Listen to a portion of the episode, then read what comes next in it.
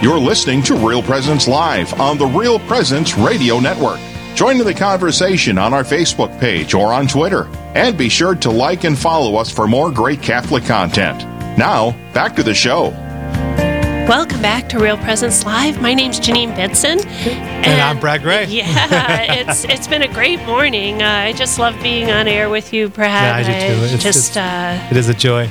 It is, and the Holy Spirit just just takes over. I mean, we can feel it. We yeah. can just feel it. Absolutely. It's just a beautiful thing. You know, we're we're so excited. We have our next guest, Dr. Christopher DeCock, joining us. Uh, we had our last show Mm-hmm. had uh, Dr. DeCock for a whole hour, and that was just really, really a wonderful opportunity to have some clarity uh, with morality and the medical mm-hmm. uh, realm, which. Uh, Brad and I can't talk to without you, Chris. So that's right. So I'd like well, to welcome you, you back, yeah, Chris. Yeah, thanks for being here this morning. All right. Thanks again. Well, could you just briefly reintroduce yourself sure. for our listeners who are joining us today? Who? All right. Yeah. Yeah. So I'm Christopher DeCock. I'm a pediatric neurologist at Essentia Health. And um, as I mentioned where I work, I also have to say that my opinions may or may not reflect those of Essentia Health. Uh, I'm a parishioner at St. Anthony's, and I'm married and have four wonderful kids. And uh, as Janine pointed out, I also have, you know, a godchild that she may know. So last my, time. My beautiful granddaughter, Talitha. Yeah, she is a joy. oh, well, thank you for all your prayers for, for our beautiful granddaughter. Well, as we get started, let's uh, let's talk about this question of vaccines. Well, before we do that, Yeah, because okay. last time I promised Okay. that I would give an update on the uh, the Uniform Law Commission because Ah, we yes. had talked about that in the spring. So. As of late September, the Uniform Law Commission actually put the revision of the Uniform Determination of Death Act on hold. Hmm. And so, in a letter I received from our committee chair at the Uniform Law Commission, it states in consultation with the Uniform Law Commission leadership and based on feedback from the first reading and our efforts to date, we have decided to pause the revision of the Uniform Determination of Death Act effort. The result of this pause is that although we will continue to hope mid level principles will become apparent, no further drafting committees meetings will be scheduled at this time. We will continue to monitor developments in this area, and if we see promising signs of a possible path forward toward a widely enactable revised act, we can then reassess having the committee resume its work. So that's really good news. So, So, at this unpack point, that for us a little bit. Like, So- what are they saying there? So what they're saying is that they tried to propose loosening the Uniform Determination of Death Act, and they got so much. Um, how shall we say, kickback from USCCB, the American College of Physicians, and other organizations that it became clear to them that there is no medical consensus, uh, especially going toward a less than whole brain death Oh, standard. And so they backed off on it. And I'm not exactly sure what mid level principles are hoping are going to come. I mean, maybe it means they're hoping we give up, mm-hmm. but we can't do that. You know, right now we've won a battle, but we have to remain vigilant, otherwise, we're going to lose a war. Sure. And speaking of that war, the American Academy of Neurology recently came out with new brain death practice guidelines, which completely ignored the last two years pushing this loosening definition of death. But that's a talk for another day because you want to talk about vaccines. We do. I, just just to make sure that if, if this is a topic that's coming new to people, um, so kind of in, in a nutshell form, basically there was a push to to as you said loosen the definition of death that may lead that could lead to actually s- someone having organs harvested before they're dead. Or, or tell, tell me what was the Correct. danger that we were dealing so, with? So so it wasn't a definition of death; it was a declaration of death. Okay. Okay. Now, based on whatever declaration you use, there will be an implied definition. Okay. And so they wanted basically to legalize not quite dead Hmm. as dead. I see. And I mean, that's as basic, you know, basically what they wanted to do. And we argued, look, dead enough is not good enough. Yeah. It doesn't matter how laudable your goal is, you know, of giving the gift of organ donation to someone, which is a laudable gift. Sure. But if they're not dead, you can't kill someone to do something good. You can't use a bad means to get to a good end. Absolutely. end. Yeah. Right. And so, Yeah. so at this point, that's been paused on a legal level. However, the American Academy of Neurology is continuing to push. And and for our listeners, this is just something that we need to be prayerfully praying about, um, you know, because it is as medicine grows and and even with some of our new med students, even the Hippocratic Oath. I mean, you talked the last show about being healer. Uh, and and how that uh, is just paramount in the medical uh, being a doctor. And- Absolutely. and it's and it can be conflated a little bit now for our young medical students. And so we've had, you know, we had uh, Todd on after you last um, last time, and how he really talked about how he talks to his medical students. Um, and it, and it's just very important that we stay vigilant, that we uh, don't let go of the goal. Yeah. And so thank you for all your great work. Yes, thank you. So let's turn our attention now to the questions of vaccines. Now that we've covered that base, um, so what is what is a vaccine? What's the purpose of receiving one? Sure. Okay, so I'm not an infectious disease doctor, full disclaimer. Okay, so my understanding of vaccines is not terribly nuanced. But to my understanding, a vaccine is basically either an infectious agent, you know, bacteria or whatever, you know, virus, bacteria, or a part of that that basically you give to someone and it basically causes their immune system to rev up so that when they actually are exposed to that bug in the future, they can easily hmm. destroy it, hmm. you know, to avoid effects. And vaccines are, are very good things. You know, my grandma had polio. She had to use a walker all of her life after she got polio in the 50s. We don't have polio anymore because of vaccines. Vaccines are very good. However, as with the COVID vaccine and other things, we've definitely run into a few bumps in the road. And the problem with vaccines is I think there's a misunderstanding. So, something like polio, you get when you're a little kid, you get the polio vaccine. I think you get like three shots, you know, over a few months. It's been a while since I've done general ped, so I don't recall exactly. Hmm. But then you're done, right? Whereas something like the flu vaccine, you get a new one every year, and that's because those viruses mutate very quickly, and so the last year's vaccine isn't going to work for the following year and stuff like that. And so, so there's different vaccines. Okay, so going into into the one that you mentioned, that's kind of the hot button one. The, give us the the COVID uh, vaccine. Uh, tell us, break that down for us. Okay, so the COVID vaccine had a number of hot button issues, and it can be hammered out, and we're not going to have enough time to talk about it all before the break. But there were mandates, there were questions of cooperation with evil, and there were the questions about exemptions. Now, I can tell you personally that even before this was mandated or anything like that, I had resolved to get the vaccine because I felt that it was my duty as a healthcare worker to protect my patients, to protect my family.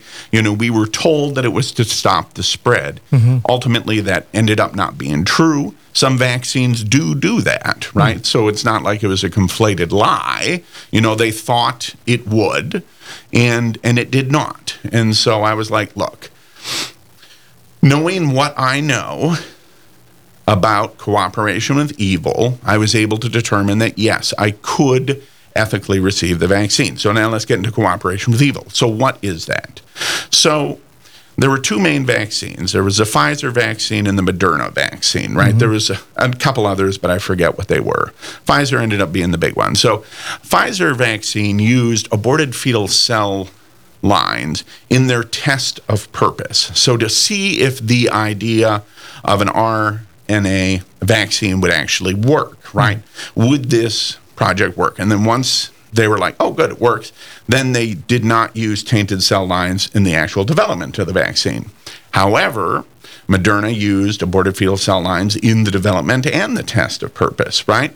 So on the face of it, looks like Moderna is worse than Pfizer. But if you look at their charitable givings, both companies give money right now to Planned Parenthood. Hmm. And that's also cooperation with evil, right? And some people would argue that's more remote co- or that's more proximate cooperation with Sure. evil than, you know, an abortion that occurred 40 years ago. Mm-hmm. And the problem is, in our world today, we can't get away from cooperation with evil. If you've got a cell phone, if you eat bananas, if you buy drugs from these companies that support Planned Parenthood, you're involved in cooperation with evil. Right? And Yeah. so so it's not all the same, right? So there's a lot of issues there. And in fact, the reason I knew that I could ethically do the COVID vaccine is not only did the magisterium say that it was okay to get the COVID vaccine, but this isn't the first time we've run into this problem. So in the chickenpox vaccine that kids have been receiving for years, it's made with aborted fetal cell lines. Hmm. And the magisterium said, look, you can give it because you want to prevent harm to your children. And, you know, you might be like, ah, chicken pox, it's not that big a deal. I've seen bad cases of chicken pox. I mean, you really, I mean, having a vaccine for chicken pox is a good thing. I've seen kids in the ICU who didn't get the vaccines, and it's a nasty disease. But the magisterium said, look, you can get that vaccine, but then you have an obligation to contact that company and say, look, I will give my child this vaccine, but you really need to work on doing something ethical here. We can't just, you know, kowtow and say, well, we don't have any choice, put our hands in the air and just do it. No, you need to fight back. You need to say, hey, look, mm-hmm. I don't like being involved in cooperation with evil. I have no better option, and therefore, then you can do it. And so, so that I mean, that's that's sort of the cooperation with evil piece. And you know, I'll get into the the exemption piece in a little bit, but you know, it's it, it wasn't cut and dry at all. I actually had to consult the National Catholic Bioethics Center on more than one occasion, um, especially since Es- Essentia is a Catholic affiliated hospital. You know, could we even offer the Moderna vaccine? Sure.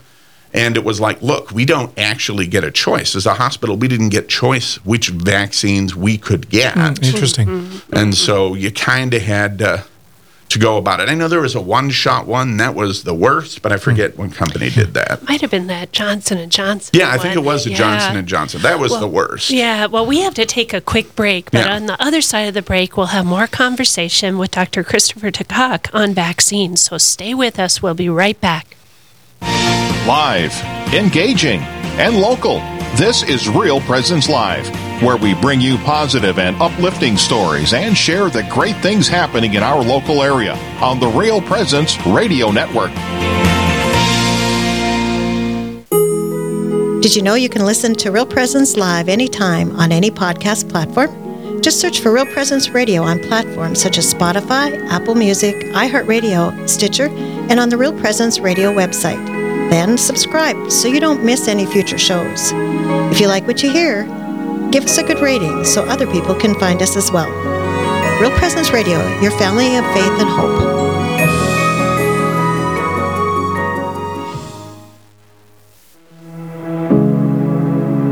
If you are experiencing depression, anxiety, or suffering, especially from grieving, how can you find healing? I'm Father Chris Alar. While you should first seek professional help when needed, there is a roadmap that can help you to live your life again, and it is called the Spiritual Principles of Divine Mercy.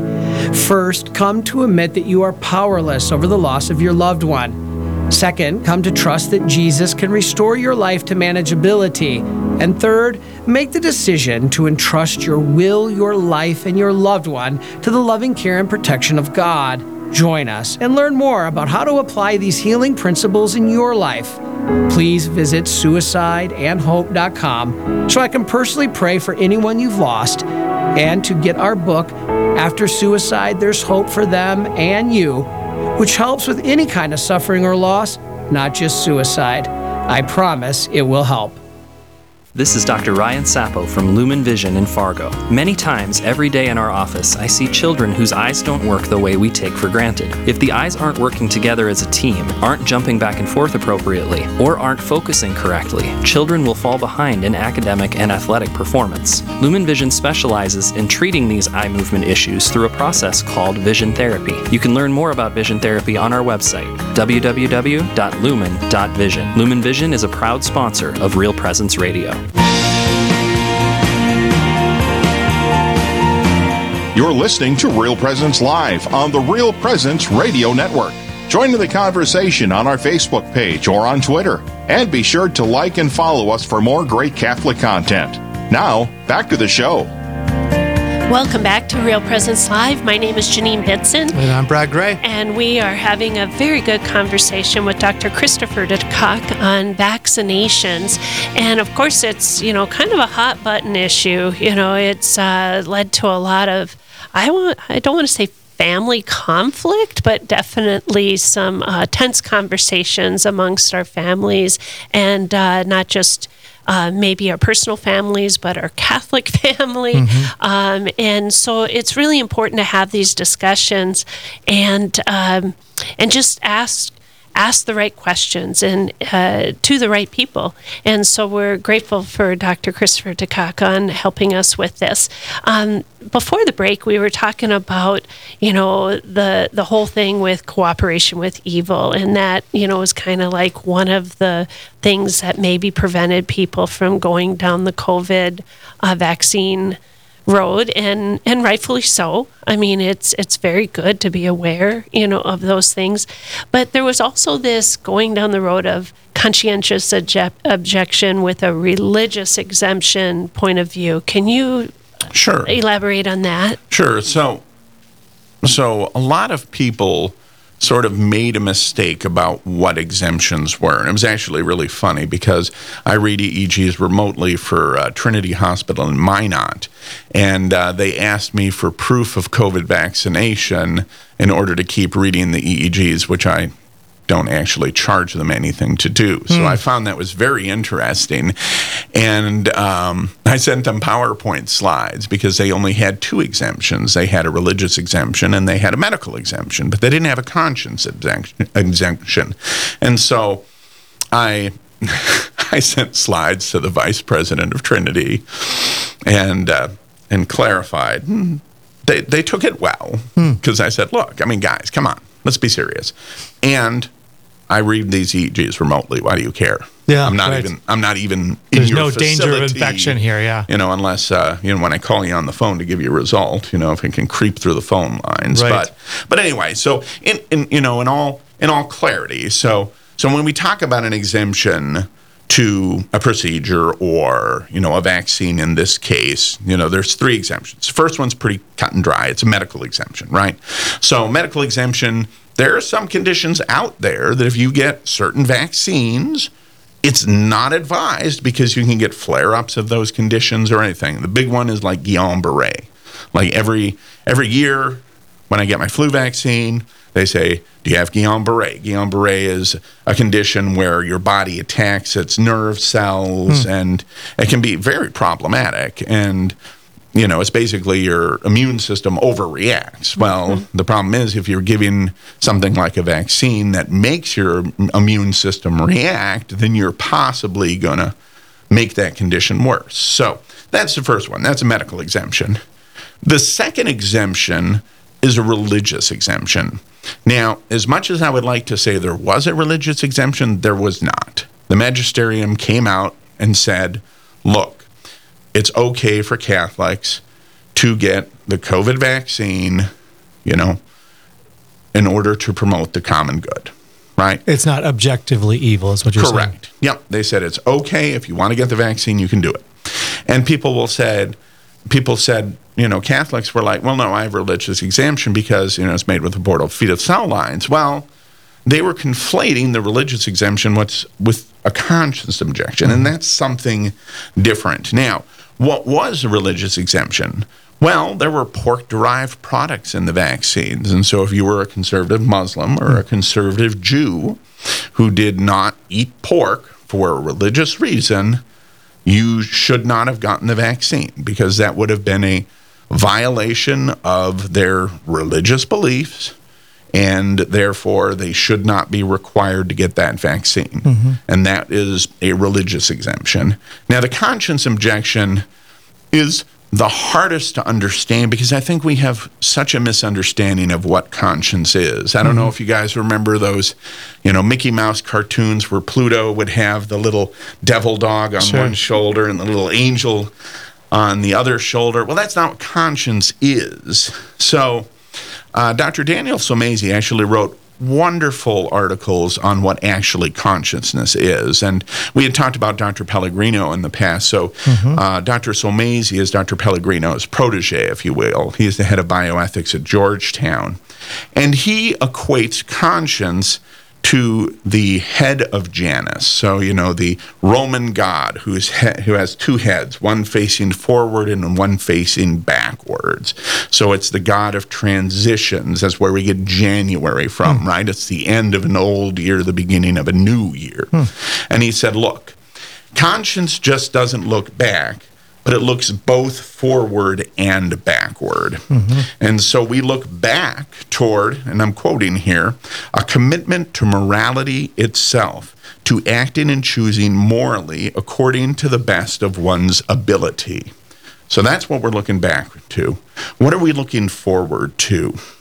We're looking forward to, and again I quote, the activity of judging that an act one has done or is about to do, which one is deliberating, would violate that commitment. And so it's not, conscience isn't, oh, this makes me feel icky. Consciousness is, this is a deeply held belief that I've had over time. Hmm. And so, for example, if someone came in and said, Look, I didn't give my kids the chickenpox vaccine because of the cooperation with evil there. And you know, even though I could, and for the same reason I don't want to have the COVID vaccine, well, that would be a valid conscience objection. I mean, that makes sense. And then the problem is, it's not just I feel icky, it's this is a commitment that I have over time that is demonstratable. Hmm. And unfortunately, a lot of people didn't have it.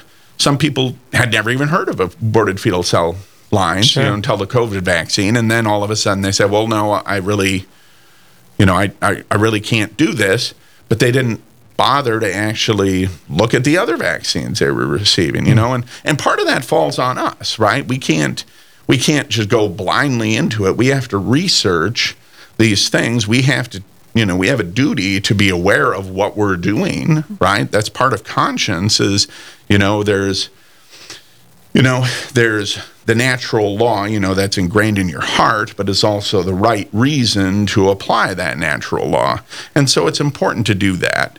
And so when I was, you know, at Essentia, you know, this understanding helped me to shape, you know, some of the policies that we had. Hmm. And I guarantee I didn't make ev- everyone happy. I gave a, a grand round, so a formal presentation called mask Mandates and Mayhem.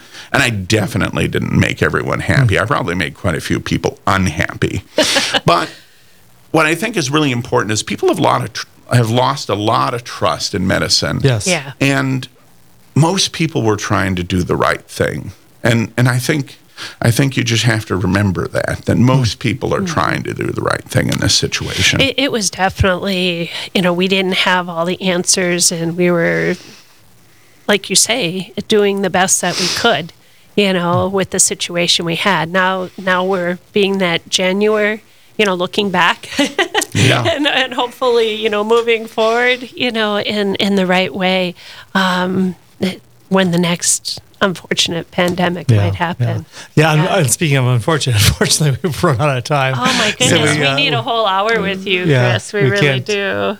But uh, we, we really do want want to thank you for kind of bringing your expertise into this. This is, like Janine was saying, this this has been an enormously divisive Yeah. point, uh, and people have very strong uh, positions on Oh, yeah. on opposite sides. And here. it did cause fights. I know you tried to backpedal Yeah. on it, but it did cause absolutely. family discord. Yeah. Yeah, shockingly, in a way that many other things that you would have thought would be more likely to cause division didn't. this Right. one really did uh, Well, and. I think it's because it was also tied up with political things, yeah, you know. exactly. Well, and and that was a big part. There was a lot of tribalism in that, but uh, our family lost a loved one to COVID, and she wasn't able to see my father-in-law Mm-hmm. for three years, and so it caused a lot of pain in our family, Yeah. a lot, and uh, yeah. So um, we have to go to we do. preview. There's a lot of heavy I- stuff, but we do have to cast it over to Aaron to, to preview what's coming up next time around.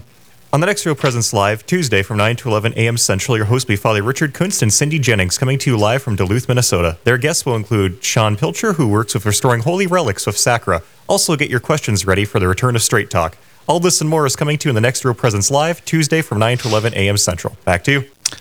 Thanks so much, Aaron. It's uh, it's been a powerful powerful show so far. It has, and and we only have a minute, Chris. But do you have any like thought that you can wrap up this short segment that we've had with you?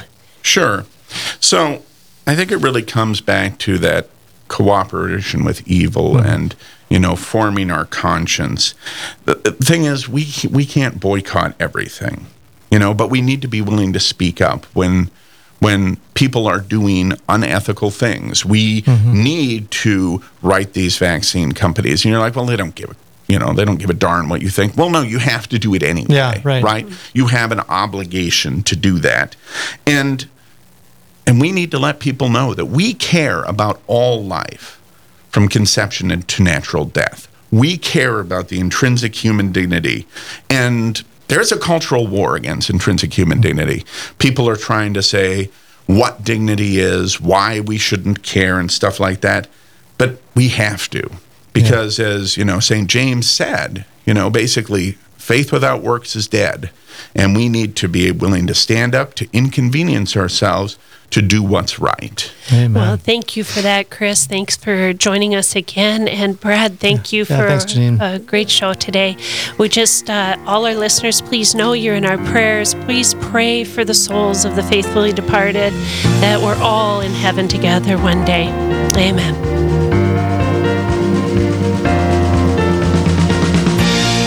This has been Real Presence Live on the Real Presence Radio Network. Real Presence Live brings you inspirational stories of faith and a look at the good and holy things happening in our local area. Weekday mornings from 9 to 11 Central. Tune in for an encore of each show beginning Saturday morning at 6. Get the podcast any time of day or night at yourcatholicradiostation.com or on the Real Presence Radio app. And remember, you can be a part of the conversation through Facebook and Twitter. Real Presence Live, local, engaging, and live on the Real Presence Radio Network.